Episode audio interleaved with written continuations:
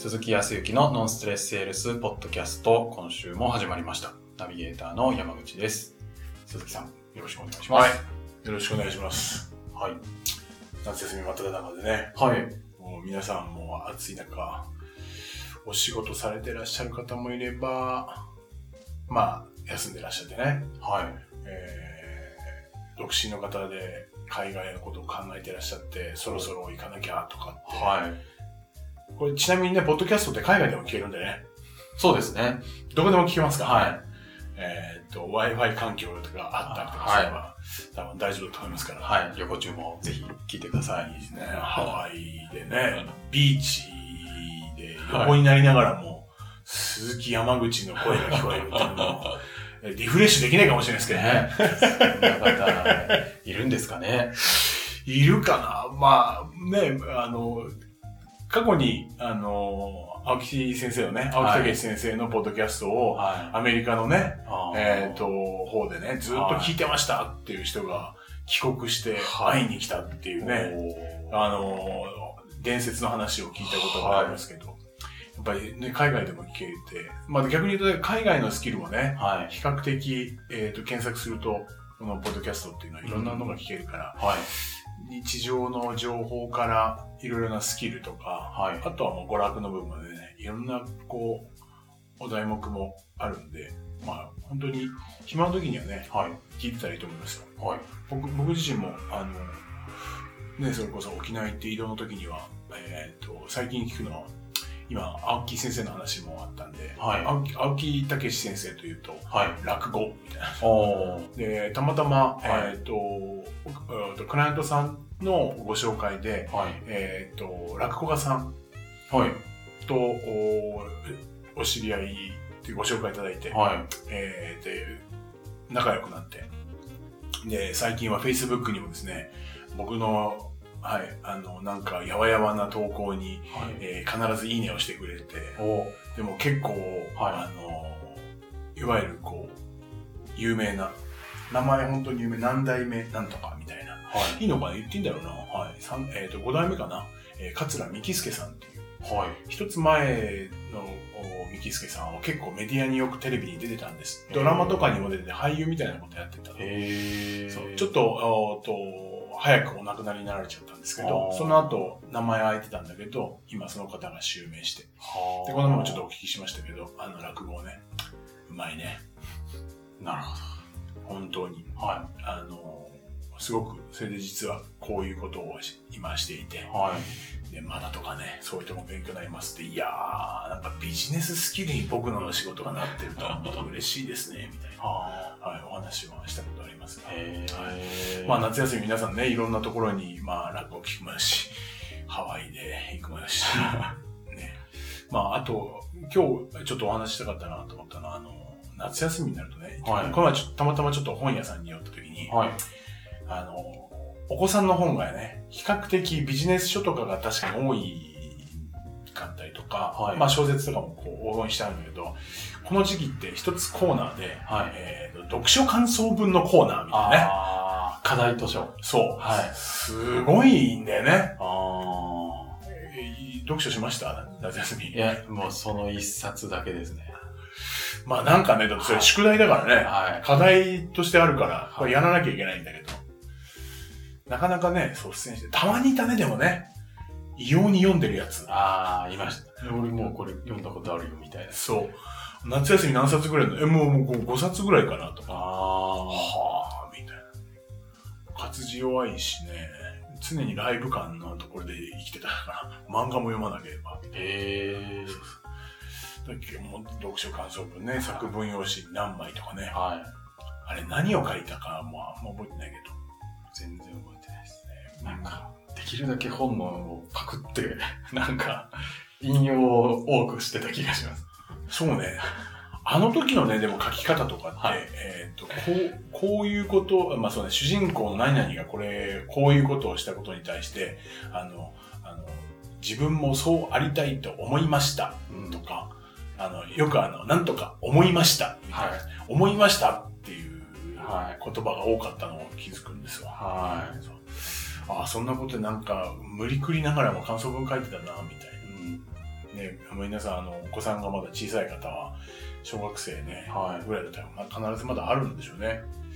そういう時にはですね、そう、その、自分がどう思ったかをね、書いてみたらいいんじゃないの？なんてアドバイスをはしたら、いいお父さんお母さんになれるんじゃないかなと思いますよ。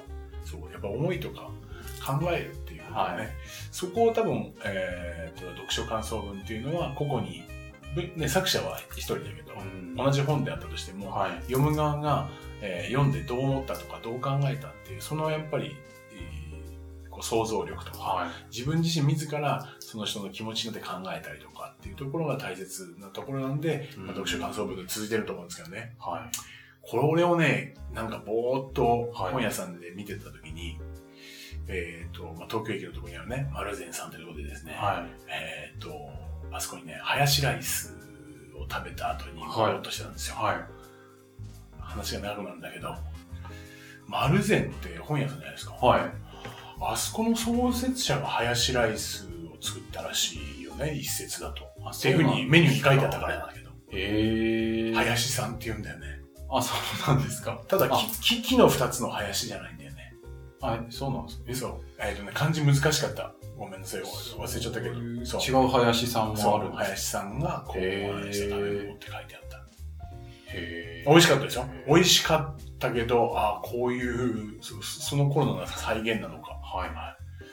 それを食べた後に、小学生の方として、あみんなこういうの感想聞い感想書くんだなと思って。はい。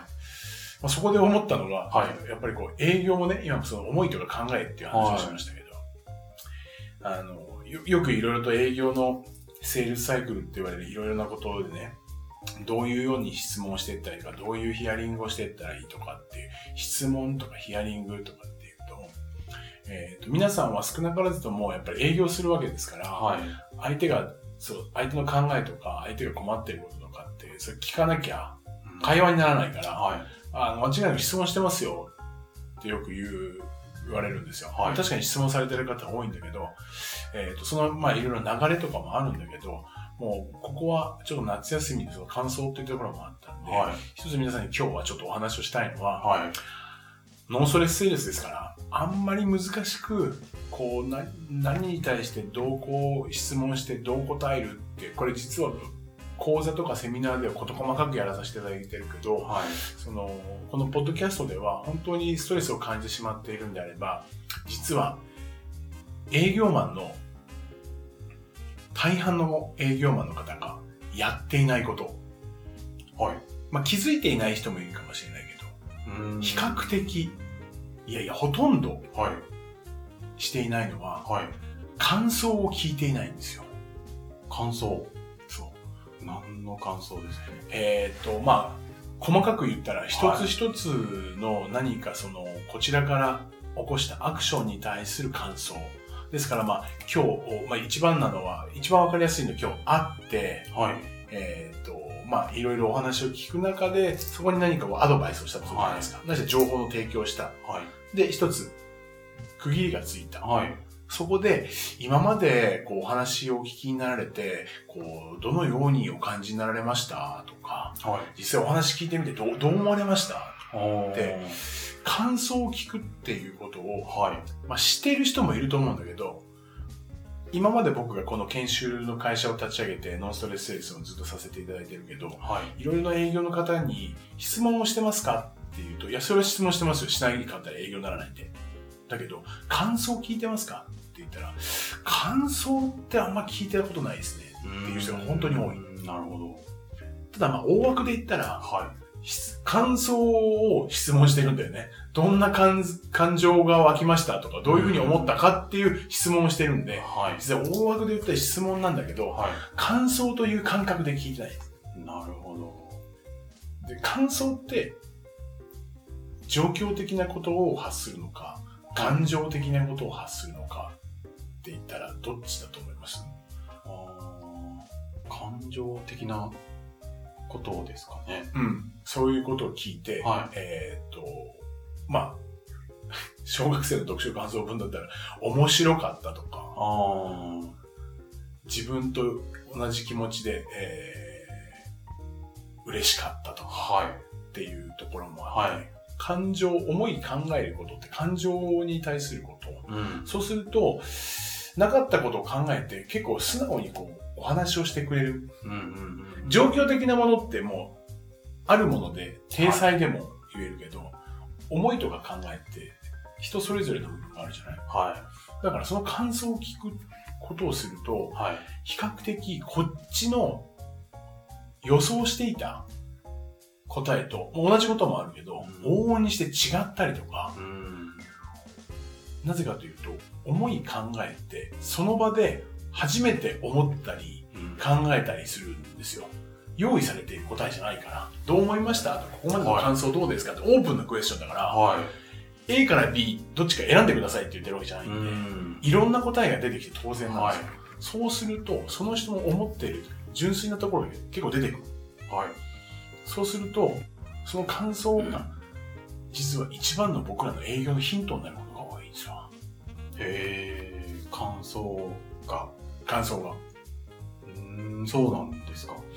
実際に、はいえっ、と、前回のポッドキャストでね、ちょっとお話をしたときに、えっ、と、そもそも相手の方が持っている問題課題、自分の気づいているものに対して、こういうところが困ってるんですって言って、まあちょっとね、マーケティングのね、うん集客の部分とか、はい。というところだったんだけど、いろいろ話を聞いて、それに対して僕が少しこうできるような内容といったところのアドバイスをお伝えをしたときに、最後に僕聞いたんですよ。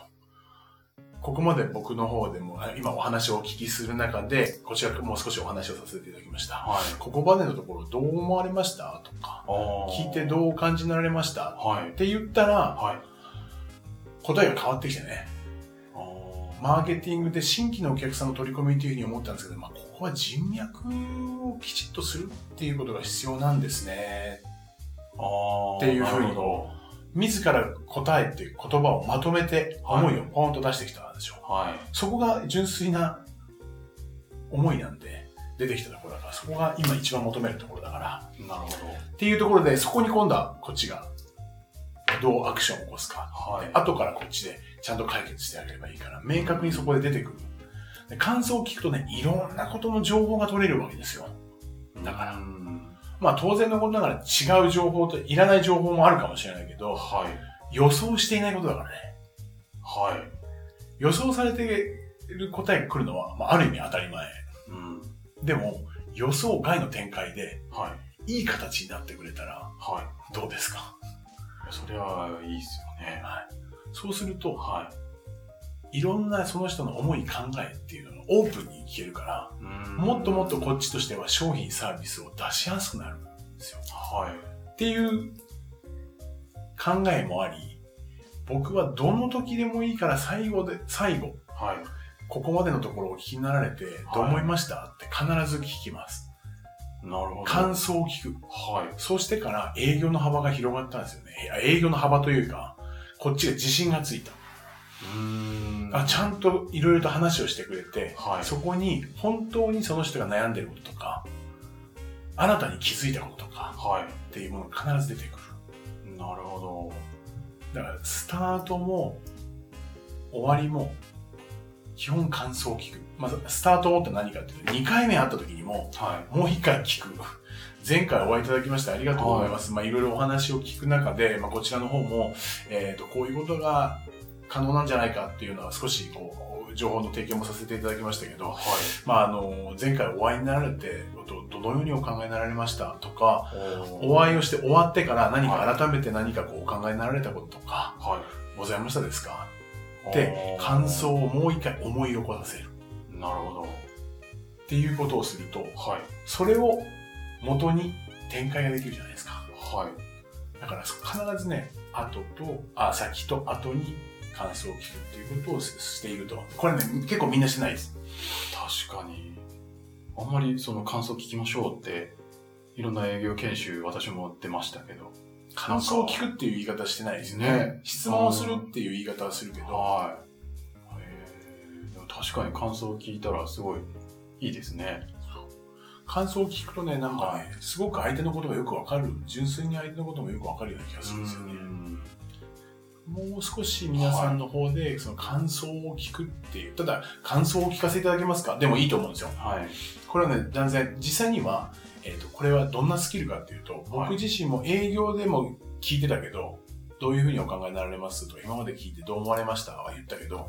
感想という言い方は、はい。この研修の会社をしてから、あ研修の会社って、あ。はい。研修って必ず最後に、ははいい、じゃあ、あの、今日受けての感想を一言ずつお願いします。ああ、はい。って言うと、やったこと一つじゃないですか。はい。僕からお伝えしたこととか、はい。ノウハウとかって。だけど、それぞれ感じ方が違うんだよね。なるほ私はこういうところがよくいいと思いました。はい私この中でこういうふうに使えると思いましたって。それが、はあ、さらに、だったらもっとこうしたらいいよねってアドバイスもできたりとど。か、はい。感想を聞くことによって次の展開がしやすくなるってこと。これまあ研修としては当然のことでね、アンケートを取るとか、はい最後に感想を聞くっていうルーティンを取るじゃないですか。はい。全くだから人の行動の原理原則なので、どちらかというとやっぱ感想を聞くっていうルーティンを取った方がいいっていうふうに気づいたんですよ。なるほねはい実はね、差別化をする、他の人との営業マンとの差別化を図るんであれど。ば、は感想を聞く。い。なるほ結構面白いと思いますよ。ど。面白いですね。で、なんかやりやすいですよね。別にどう思いましたって聞くだけですもん。そうそこにははい何か買ってくださいとか、はこれがいいですよとい。か、はい。何にもないんですもん。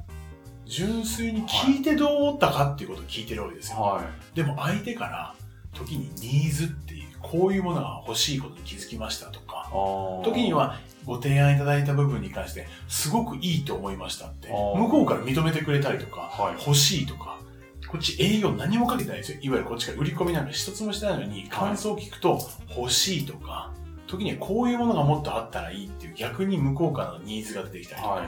全部出てくるんですよことで感想を聞くっていうのは結構大きいと思っていてはい。誰かこれで本書きませんかって言ってくれないかな でもね感想営業ってわけにもいかないけどね、はい。なんか本当にそういうぐらい、ちょっとザクッと感想をね、必ず聞いてみてると、はい。新たな展開、次に、はいストレスなく、次何話そうかなとか、はい。次どうしようかなじゃなくて、感想を聞くとね、次の話の展開でヒントが見えてきます。うんなんか聞かれた側も別にただ感想だから話しやすいっていうか、そう。お互いにストレスがないね。えー、それはぜひもうこれを聞いて次の商談から実践できちゃいますよね。ぜひね、ちょっと実践していただいて、はいまああの僕らのね、あの、ノンストレステレスのその会員の方とか、受けてらっしゃる方にもお話ししているはいありますんで、皆さんのその感想、実際使ってみて、はい。どんな状況だったのか、はい。それこそ感想を、はそこからね、次の展開ってやっぱり生まれてくる。い。はい。で、ね、ノーストレスセールスのこのポッドキャストをやっていながらもそうなんですけど、皆さんがこう感想を言ってくれることによって、新たな展開って始まる。だから受け方って多分、はい。今これを聞いていらっしゃる方って、えーまあ、仮に、えっ、と、そうね、100人いたら、はい。同じような人もいるかもしれないけど、100通りの回答があっていいと思うんだよね。ん。そこに僕らとしても新たな気づき、あ、そんなところに響くのかとか、あそういうところを求めているのかとあ。か、はい。時には、あ、全然こういうような考え方もあるんだなとか、はそこに僕らも気づく。そうすると、打つ手があるじゃないですか。い。はい。っていうことで、僕らもだから皆さんの感想が命です。ぜひご感想お待ちしておりますんで、よろしくお願いします。そんな感じでございます。はい本当に皆さん実は差別化を図るんだったら、ぜひね、きあの、感想を聞いてください。なるほど。ありがとうございます。はい。はい。では最後にお知らせなんですが、ノストレスセールスポッドキャストでは皆様からのご質問、ご感想を お待ちしております。本当にお願いします。はい。あの、励みになったりとか、次のね、こんな話しようみたいな、そうです、ネタ探しにもなったりするので、皆さんと一緒にやっていきたいというふうに思ってます。はい。ぜひぜひお願いします。はい。えっと、ポッドキャストの概要のところに質問フォームがございますので、そちらからお寄せください。はい。では今週はこちらで終わりたいと思います。はい。また来週お会いしましょう。ありがとうございました。ありがとうございました。